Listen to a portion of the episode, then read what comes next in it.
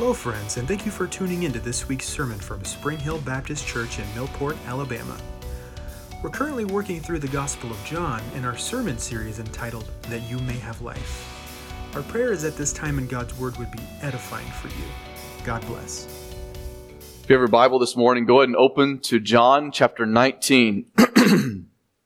John chapter 19. John 19. We've been walking through the book of John now for quite some time, and we started in John chapter 1, verse 1. We've gone through many, many, many verses and chapters, and today we come to John 19. Um, this is a passage that I have been, for the past several weeks, anticipating preaching, but at the same time, um, dreading preaching for several weeks now. And I know that's a really weird thing for a pastor to say, been dreading preaching a certain passage. I'm going to tell you why. You know, I often say, eh, in fact, I think maybe more often than not, I'll say towards the end of our service that you should never leave this place discouraged or beaten up because though the word confronting your sin should, yes, it should wreck you. Yes, you should feel beaten up in some ways, but ultimately, when we leave this place, we should walk out of this place resting in the gospel that Christ's love overcomes your sin and overcomes my sin. And so, yes, while we're confronted with great sorrow in this place, and you, we use the, the colloquial term stepping on your toes, right? Yes, it's, it's, it's uncomfortable and sometimes we feel oppressed by the word in some ways. Ultimately, we leave this place joyful, not sorrowful, because we rest in the good news of the gospel. Now, that being said, here's the thing. When I read this passage a few weeks ago in anticipation of this morning, I read it a few times. That's kind of the first phase of my sermon prep is to just read the passage several times over and over and just sort of let it uh, marinate in my heart. And when I did that, on the second or third time I read it, I started to read it slower and slower, and then I just started to weep. Because this is maybe uh, one of the saddest passages in the Bible. It's sad. It's really sad. Um, it's not a, a passage that just particularly sparks a sense of joy. The picture of Jesus in my head when I read about his sentencing and the trial that is before him, the picture of Jesus in my head that I get from this, it makes me sad. Even still, my goal this morning is the same that it is every morning. That God would confront you with the nastiness of who you are without Christ, but that he would comfort you with how beautiful you are because of him. You are a horrible sinner. Jesus is a better Savior. And so as we read this morning, it's, it's a sad passage, all right? But walk with me as we arrive at a place that is comforting and encouraging, all right? Let's read together. John 19, verses 1 through 16. John 19, 1 through 16. And we're really going to cut verse 16 in half this morning. This is what John writes. Then Pilate took Jesus and flogged him. And the soldiers twisted together a crown of thorns and put it on his head and arrayed him in a purple robe. They came up to him saying, Hail, King of the Jews, and struck him with their hands. Pilate went out again and said to them, that's the Jews, See, I am bringing him out to you that you may know that I find no guilt in him. So Jesus came out wearing the crown of thorns and the purple robe.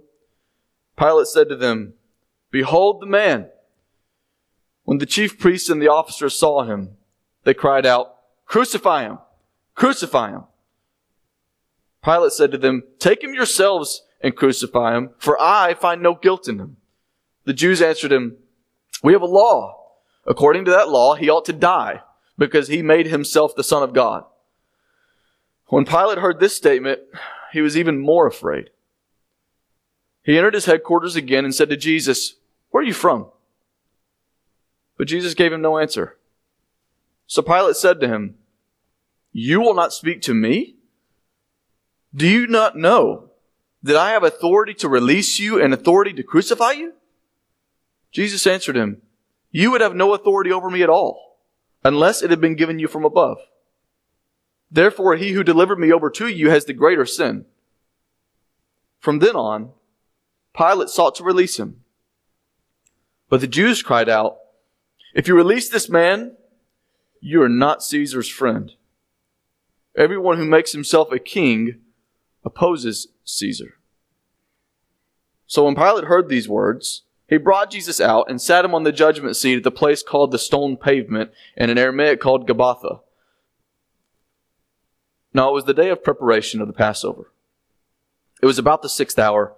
He said to the Jews, Behold your king. They cried out, Away with him, away with him, crucify him.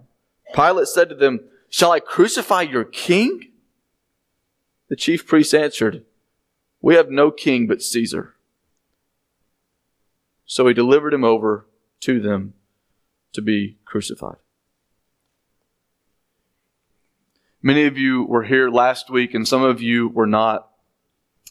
Uh, Jesus, I'm, I'm just going to summarize some of the things we talked about last week because these first seven verses are sort of repetitive and, and revisiting some important themes. For one thing, we looked at last week that Jesus is exactly where he intends to be, which is a really weird thing for me to say. Jesus is exactly where he intends to be. Jesus tells Pilate in the passage we looked at last week, the passage right before this, that, hey, if I wasn't where I was supposed to be, and if my kingdom were of this world, my servants would be fighting to have me freed from this place. And the heavy implication from that is that Jesus is exactly where he wants to be and where he intends to be. He right after that says, I am here. I came to this world. I was born and I lived in this world to bear witness to the truth, which is immediately followed by what that truth is. And that is that Barabbas, the greatest criminal among them, is released, while the greatest innocent man among them is crucified, killed, going to be murdered. And that's the truth, right? The Barabbas, the criminal, is set free because the Son of God died in his place. And that's the gospel. That's me and you. That the criminal is freed and the Jesus, Son of God, perfect man, is sent to his own death. A big theme that we've seen in these past few weeks is this the innocence of Jesus, contrasting with the guilt of man, but not just that, but also the mockery of the King of Kings, which doesn't make any sense that a king would be mocked and shamed, but that's exactly what we see in this passage. These themes are now going to be reinforced as Jesus' trial reaches its conclusion. I'm going to have an outline and notes here in a second, but first, let's look at verses 1 through 7. Verse 1. Then Pilate took Jesus, this is after the Barabbas exchange, he took Jesus and he flogged him. Now these are not the severe lashings, the cat of nine tails, and the, the brutal beatings, the punishment that Jesus will endure prior to crucifixion. This is a much milder beating. It's not mild, but it's milder than what is to come. The context of this seems to be that Pilate's reasoning was to go out there, beat Jesus, present them to him, and garner some sympathy for him so that they will let him go. You see, he saw Jesus as innocent, but he felt the need to also appease these Jewish leaders, to try to change their mind is what his attempt is. Present him as a beaten and defeated, a helpless man, a shameful man, and maybe they'll back off. Look at verses 2 and 3. The soldiers twisted together a crown of thorns and put it on his head and arrayed him in a purple robe, and they came to him saying, Hail, King of the Jews, and struck him with their hands. At this point, there will be blood streaming down Jesus' face. These, uh, these thorns are not the little guys that you maybe see in the woods around your house. They're up to 12 inches long, the bush that these come from. Up to 12 inches long. Inches. I'm not, I'm not exaggerating that. These are long, long thorns. And I'm not saying each of them was that long. My point is that these weren't things that they just gently laid on Jesus' head. They were sticking into his skull. Okay? His face was marred. It was bloodied. It was running down his face and it was a graphic scene. His face is swollen because he's been being smacked in the face several times. He's also wearing a purple robe that is of mocking royalty. They're like, hey, you're a king, so drape yourself in this and go out there with your crown on. They're mocking him. They're scorning him. They're shaming him. They say, Hail, King of the Jews. The word and the terminology for this is the same thing that they would say, Hail Caesar. And the, the, method that they would do is that they would bow the knee before the king, Caesar. They'd bow the knee before him. And as they would get up, they would say, Hail Caesar. All right? But instead what they're doing here is they're bending the knee before Jesus and they're saying, Hail, not Caesar, but Hail King of the Jews in a very sarcastic tone. And as they're rising him off the floor, they're smacking him across the face. The Son of God. This is happening to him. It's mockery. It's shameful. It goes on, verses 4 and 5. Pilate went out again and said to them, See, I'm bringing him out to you, that you may know that I find no guilt in him. So Jesus came out wearing the crown of thorns, blood running down his face, and the purple robe. Pilate said to them, Behold the man. Behold the man. The way that this phrase is set up, it's not, hey, hey, look at this. The phrase of this is a, is a sincere, hey, here is the man, okay? This is the guy that you guys wanted me to have crucified. Look at him. Look at this guy. He's shameful. This is the guy that you find so dangerous to you? This guy is so threatening? Can you not see that he's harmless? That he's ridiculous even? Look at this guy. What a loser. You still want me to crucify him? His strategy is to get them to relent, to pull back on the reins, but they don't relent. Verses 6 and 7. When the chief priests and the officers saw him, they cried out, Crucify him, crucify him. Pilate said to them, Take him yourselves and crucify him, for I find no guilt in him. And here's the trick, verse 7. The Jews answered him, We have a law, and according to that law he ought to die, because he has made himself the Son of God. Here's the situation. For the Jews to be satisfied, Jesus has to die a blasphemer's death. And either Pilate's going to do it or they're going to do it. But Pilate's job is to keep the peace. And so if Pilate wants to keep the peace, he can't let them go and have mob violence and murder this dude by stoning. Jesus has, in their sense, in their terms, violated Leviticus chapter 24, verse 16, which he has called, committed heresy according to them because he has equated himself with God himself. And they're right. He has equated himself with God himself. The only thing is, he's exactly on the money about that. But Pilate doesn't find Jesus guilty. And so he finds himself in a very strange dilemma. And this is the dilemma. Does Pilate save the innocent man, but disrupt the region which he has been given and instructed to bring peace? Or does Pilate kill the man, who also, by the way, may be divine? They call him the Son of God. We'll get to that in a minute. And in doing so, by killing him, appease the people and bring peace, but also potentially anger the gods. He's a pagan man. And so Pilate has this really tough decision on his hands. Do I kill the guy and keep the peace in the nation, or do I preserve the guy and do the right thing, but ultimately have an uproar in my hands? It's a tough call, right? In his terms, it sure was but not to be lost in this passage. That's kind of background information. But the main point of John is this the whole book of John, and we've said this before, and that's that Jesus is God. Jesus is God. And these situations may be complicated to Pilate, but they're not complicated at all to Jesus. So if you're taking notes, this is going to be our structure this morning. Two personal principles in Jesus' sentencing. Two personal principles in Jesus' sentencing. Number one is that even in tragedy, God is at work. Even in tragedy, God is at work. Jesus isn't passive in this passage. His hands aren't tied. They may be tied, but his hands are far from tied. Even in tragedy, God is at work. So due to this dilemma, Pilate is wrenched, stomach turning. More context over this is not just the fact that these guys had said this about Jesus claiming to be the Son of God. But in Matthew chapter 27 verse 19, if you have maybe a, a, common understanding of what the other gospel authors say about these moments, Pilate's wife has already sent word to him while the, this Barabbas exchange was going on, and she says to Pilate, hey, husband, Pilate, Pontius, I had a dream. And they, they believed heavily in dreams, okay? Dreams they considered to possibly be omens. Hey, I had a dream. You need to stay away from this guy, Jesus. You stay away from this guy. He's a righteous man. He's an innocent man. You don't need to do harm to him. And so Pilate, already feeling sick over what she has already said with the Barabbas exchange, now has this bomb dropped in his lap that, hey, he calls himself the Son of God. And he's afraid. The Romans were pagans. The more gods, the merrier. They believed that men could be divine, like gods among men. And then this happens, and Pilate is shaken up inside. Look at verse 8, which makes him afraid. They say that when Pilate heard the statement that he has made himself the Son of God, it says, verse 8, he was even more afraid. Well, the natural conclusion that Pilate comes to the, is to approach Jesus about this claim of deity that the Jews have just now accused him of and simply ask Jesus where he came from. Okay? Hey, they're saying that you're the Son of God. Where do you come from? Which is what we see in verse 9.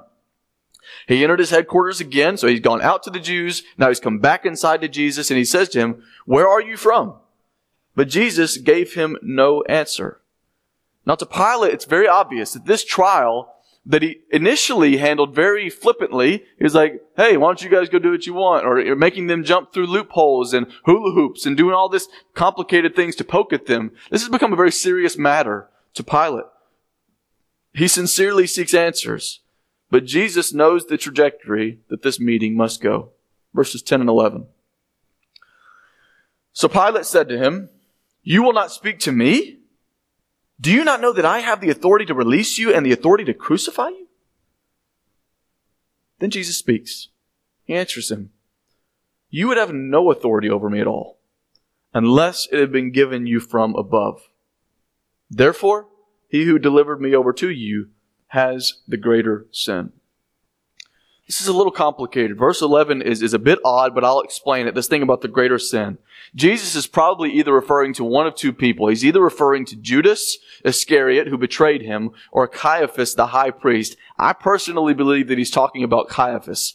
Why are they more culpable than Pilate is the question. The reason that Caiaphas is more culpable than Pilate is because he is the one that initiated this horrible injustice against the only righteous being. In other words, is Pilate guilty? You better believe it. What he's about to do is horrendous. But Pilate's guilt is relatively passive. He remains responsible for his spineless and politically motivated decision, but he was not the one that initiated this trial or engineered the betrayal of Jesus. But that's not the point. Pilate's Pilate anchors his frustration toward Jesus in his own authority over Jesus' destiny. He's bothered by this. Jesus, where are you from? Silence. Are you not going to talk to me? Do you not understand that I have the authority to release you or to say off with his head? Do you not understand that I have the authority to have your soul, your life intact? What an ironic statement. Think about who he's talking to here. Jesus' response in verse 11 is essentially this Caiaphas delivered me, but this trial would not be in your hands if it wasn't truly under the authority of the Father. That's weighty. You may have a trial in your hands, Pilate, but you're not the one in charge. Before I became your pastor, um, we lived in Louisville, Kentucky, but there was a little window between then that Brooke and I lived in Columbus slash West Point, right on the, the line between the two of them. And uh, I graduated from the seminary, and so I was really, we came down here to redeem the time, spend time with her family that lived in Columbus, and we were waiting for our, our next uh, ministry assignment. We had, we had come down here to kind of figure out what was next. And I got my resume and, and sent it to a few places. And eventually Spring Hill called and I was so elated and thankful because, man, you guys are just such little gems and delights. I'm just happy to be here with you. But in that eight months that I wasn't your pastor and I wasn't in seminary, uh, I was managing a smoothie place, Juva, in Columbus. Did you guys know that? Some of you knew that. I was managing Juva in Columbus, which is really glamorous work. I know. Sounds very glamorous. I was the general manager over there, which is just a fancy way of saying that I made sure the f- store didn't fall apart. All right. Uh, and certainly I had authority over Juva. I hired people. I fired people. I set wages. I did all the advertising. I, I mean, I had my hand in a lot of different cookie jars, uh, healthy cookie jars, I should add, okay? But, um, I had my hands in a lot of different things and I had the authority at Juva because I was the GM. I was the general manager at the store, but someone else gave me the job. Okay. Someone else gave me the job. And I was in, cho- I was in charge. I was in control, certainly in some ways. But someone else gave me the job. Someone else paid me. Someone else owned the building. Someone else is somebody that I answered to. Someone else determined the day to day. And someone else ultimately determined everything in the business. Now I ask you the question. Did I have authority? Yes and no. Right? Yes, I had authority, but in a much truer sense, I only had as much authority as the one that gave that had authority over me gave me. You see where I'm getting at with this? I had authority, but in a much truer sense, I really didn't have any. And that's Jesus' point. Pilate, you have a trial in your hands, and you do what you do, but you're not ultimately the one in charge here. You're not ultimately the one that's in charge here. Now we know the choice that Pilate is about to make and the terrible tragedy that is about to ensue. Men were guilty of Jesus' murder. But please hear this principle. Innocent Jesus would not have been crucified if it were not ultimately the plan of the Father. Jesus died at the hands of guilty men, but he would not have been crucified if ultimately it was not his Father's authoritative plan. And that's the principle that God uses great tragedy for a greater good. We can't always see it, but God uses great tragedy for a greater good. The absolute most profound and massive example of that is Calvary. The events that come right after this. Tragedy led to triumph. We looked at Philippians chapter 2 verses 8 through 11, I think, uh, last week twice. And we saw that because Jesus bore the wrath, because he conquered the grave, every knee will bow in heaven and on earth and under the earth, and every tongue confess that Jesus Christ is Lord to the glory of God the Father. Was the cross a great tragedy? You better believe it. But man, that result is so much sweeter, isn't it? That's a sweet result. Brutal means will come to pass, but what a glorious outcome is on the horizon. And what I want to say to you guys is not just at Calvary is this the principle, but God uses great tragedy for his greater good. And many of you need to hear this. Listen. Your circumstances may be out of your hands, but they're not out of the Lord's. What you're going through, it may be out of your hands. In fact, it is. But it's not out of the Most High's. Romans 8:28, it's a verse that you may know. For those who love God, all things work together for good. For those who called according to his purpose. That's a wonderful verse, isn't it? One thing that I've come to learn as I've grown in my faith is that your greatest moments of spiritual growth will be in the moments that your faith is tried by fire. Your greatest moments of spiritual growth will be the moments that your faith is tried by fire. In fact, in 1 Peter chapter 1, it's exactly what Peter compares it to. He says, your faith is like gold, but gold's dirty sometimes. And it needs to be smashed when it's really, really hot in order to smash out the fiery impurities that are within it. The dirt, the nastiness. And this, that principle is so true. That fire has a purification within it, doesn't it? Your moments of greatest spiritual growth will be in the moments that your faith is tried by fire. When the loved one is in the hospital, you lean on the healer, don't you? When money is tight, you call on the provider, don't you? When the burden of sin is heavy and you're up in arms and you're at rock bottom, you rest in the giver of grace. When you feel lonely, man, especially in the holidays, you call on the church that He's given you and on the Father who promised that He will never leave you nor forsake you. When you feel like a failure as a parent, you feel great comfort in the one that is truly in control of your children's hearts. When depression feels like an inescapable pit, you lean on the lifter of your head. Great trials, greater glories. Psalm 3 verse 3 says, But you, O Lord, are a shield for me, my glory and the lifter of my head. It's one of my favorite verses in the Psalms. Several people in this room are hurting this morning. That's the facts. That's reality, and we don't want to sugarcoat that. Many of you guys are hurting this morning, and maybe you're the only one that knows. But God doesn't rest in the midst of your tragedy. He intends to grow you. And I think the appropriate response to that is to ask Him to show you how. God, how are you using this horrible trial in my life to teach me, to grow me, to seek the answer? God, are you testing my patience? God, are you testing my love for someone? God, are you, are you testing just my faith? And submitting to Him in faith and receiving that instruction even in tragedy. God is at work. And it's certainly the case at Calvary. Second personal principle in Jesus' sentencing. Second personal principle in Jesus' ascending sentencing is number two with my daily choices, who do I hail as king? With my daily choices, who do I hail as king?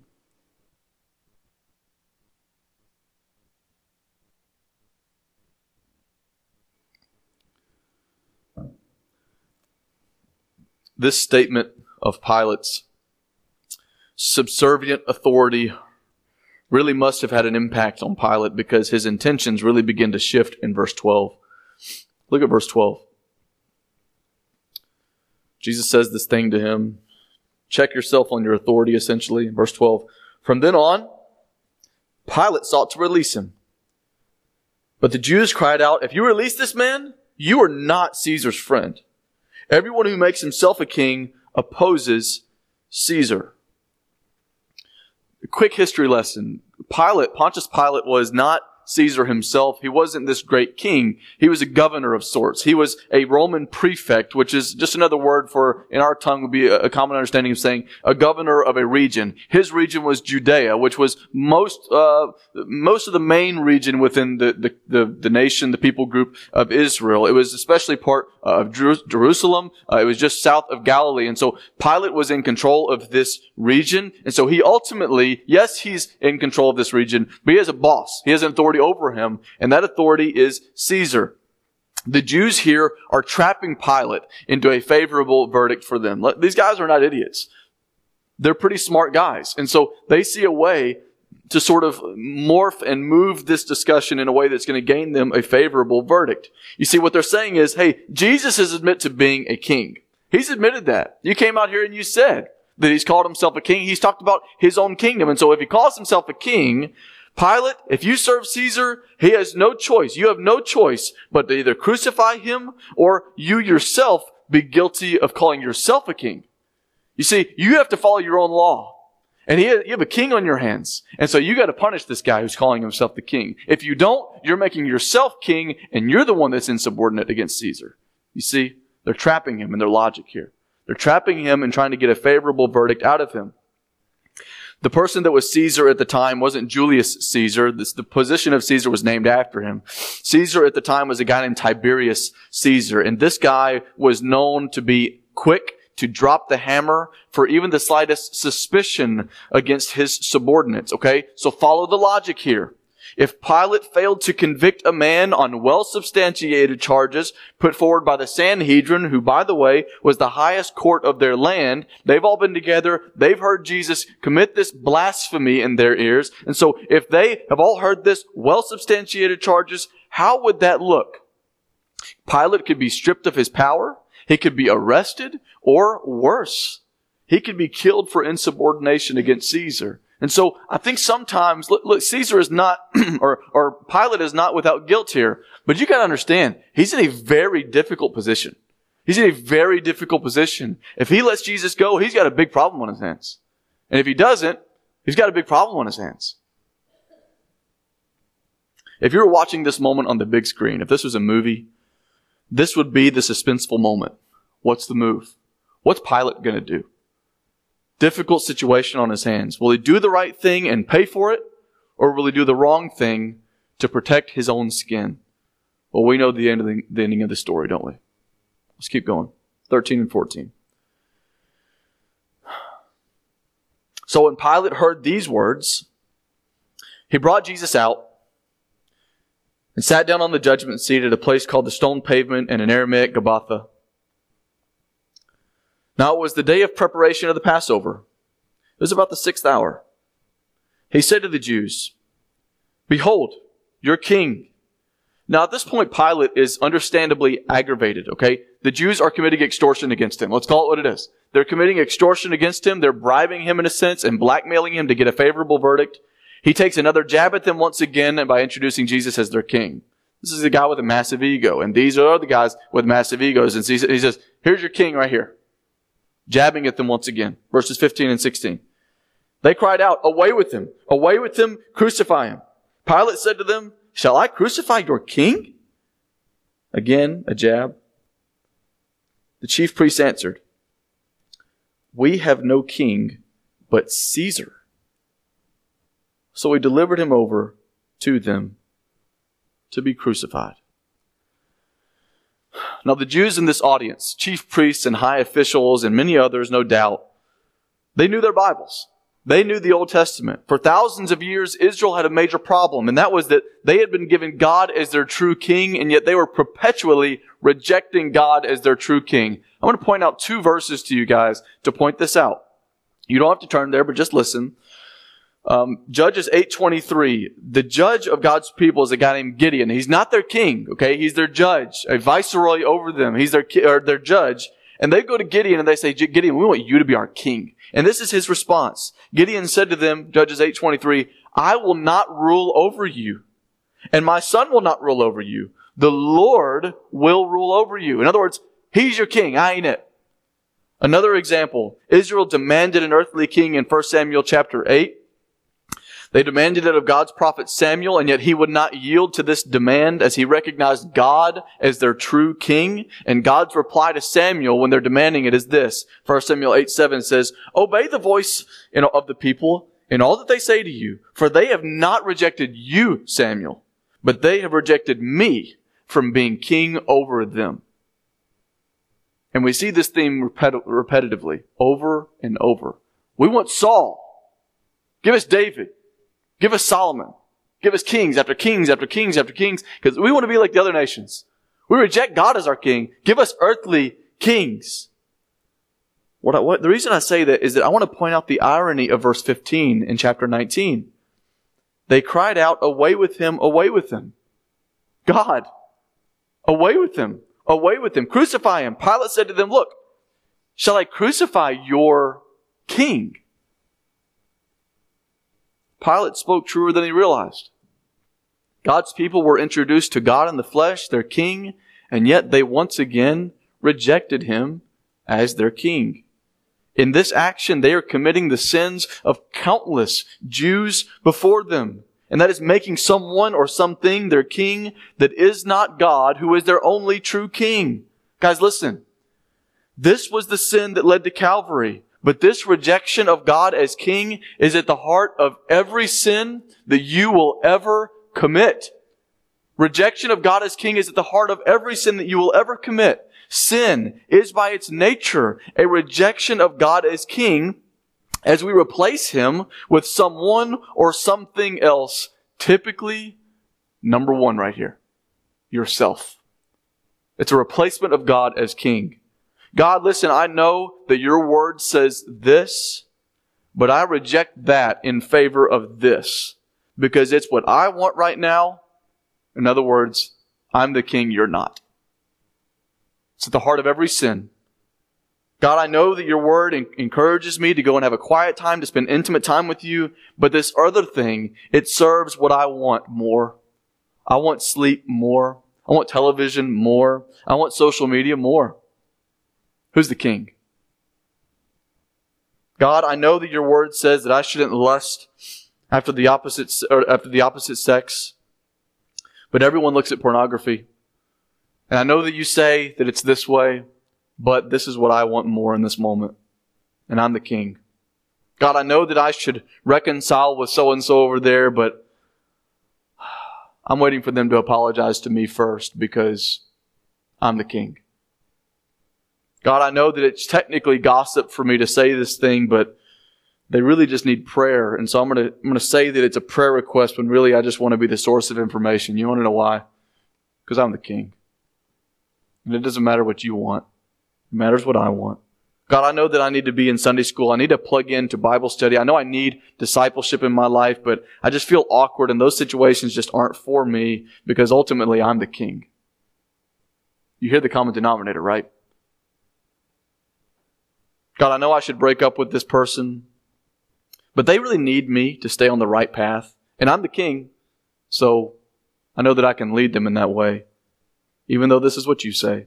God, I know that I need to be baptized, but it isn't what saves you. And ultimately, I've kind of reasoned my way out of it and talked my way out of being obedient because ultimately I'm the king. With your daily choices, who are you hailing as king? Who are you hailing as king. Guys, Satan has been talking humans into rejecting their king since the Garden of Eden. There's nothing new under the sun. This has been his tactic for a long time. Sin is no small thing. I want you guys to understand this. We look at the Jews in this passage, and, and this is the part that just, it breaks you up. We have no king but Caesar. What? You go read your Bible and just see how much God has done for this people group. Not to mention delivering a Messiah to them that's standing at them bloodied and marred. We don't have a king. Caesar's our king. You read that and you look at these Jewish guys and you're like, man, what a bunch of jerks. What a bunch of losers. What a bunch of idiots. Did they not see what was right in front of them? But listen, people, when you sin, it is a heavenward chant in the face of the one true King of Kings. Hail Caesar. Hail Caleb. Hail me. The throne belongs to me.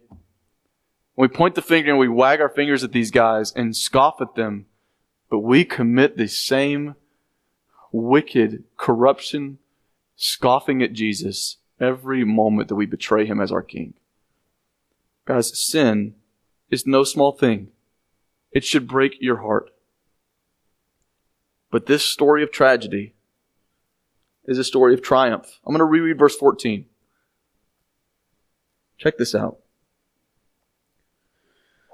Now, it was the day of preparation of the Passover. That's a really weird detail to throw in there, right? It was about the sixth hour. So he said to the Jews, Behold your king. I'll point this out for a reason. Does, isn't it strange? It just jumps out. John drops this weird detail in there. By the way, it was the time of the preparation of the Passover. It was around noon. Behold your king. He resumes the narrative. What is the time of the preparation of the Passover? About noon on this day, this Friday, was the time that uh, lambs, the best lambs of each household, were beginning to be slaughtered. They were shedding their blood to commemorate the Passover. If you don't know what the Passover is, the Passover was a time in Israel's history, the Jewish people's history, when they say they saw God's greatest, to this date, His greatest uh, action of salvation. It was, hey, we're going to celebrate the Passover to be celebrating the fact that our God is a God who saves. And so at noon on the day of preparation, they went and gathered their lambs and they began to cut their throats and shed their blood that we may celebrate that our God is a God of salvation. And guys, listen. This is the part. This is the part that made me weep.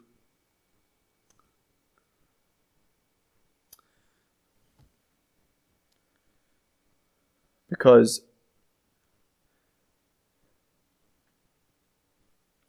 as they're preparing the lambs for slaughter, the Lamb of God, our King's body, was being prepared to be slaughtered.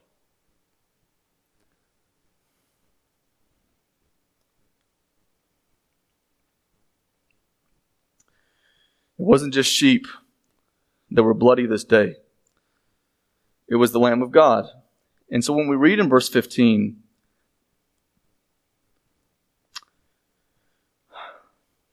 verse 14, when he says to the Jews, Behold, your king.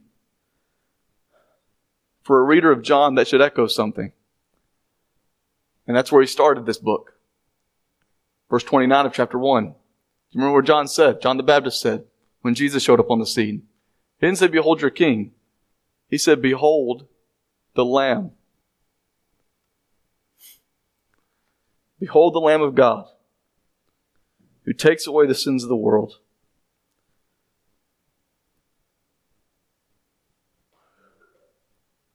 The Passover lamb was prepared for death that day because we needed to be reminded that our God is a God of salvation. Our God saves. And that's the gospel. That you and I are wicked. Chanting right in his face, Hail Caesar! And he has not ceased to be your king to this day. The lamb was prepared for death that day. Blood running down his face, a mocking purple robe draped, over his shoulders. But maybe it was way truer than, it, than they thought it was, wasn't it? He is the King of Kings. He is the Lord of Lords. And I want you, what I want you to understand today is that God uses tremendous tragedy for more tremendous glory. And what I want you to do in response is to ask Him to show you this. God, in my circumstances, in my difficulties, in the bad things in my life, God, show me that you are still King. Show me that my tragedy doesn't mean that you're the loser.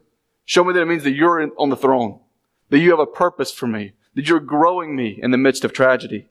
And guys, here's the thing. If He's the Lamb of God and He has taken away your sins today, don't you dare sing songs in this worship place bored, lackluster, apathetic.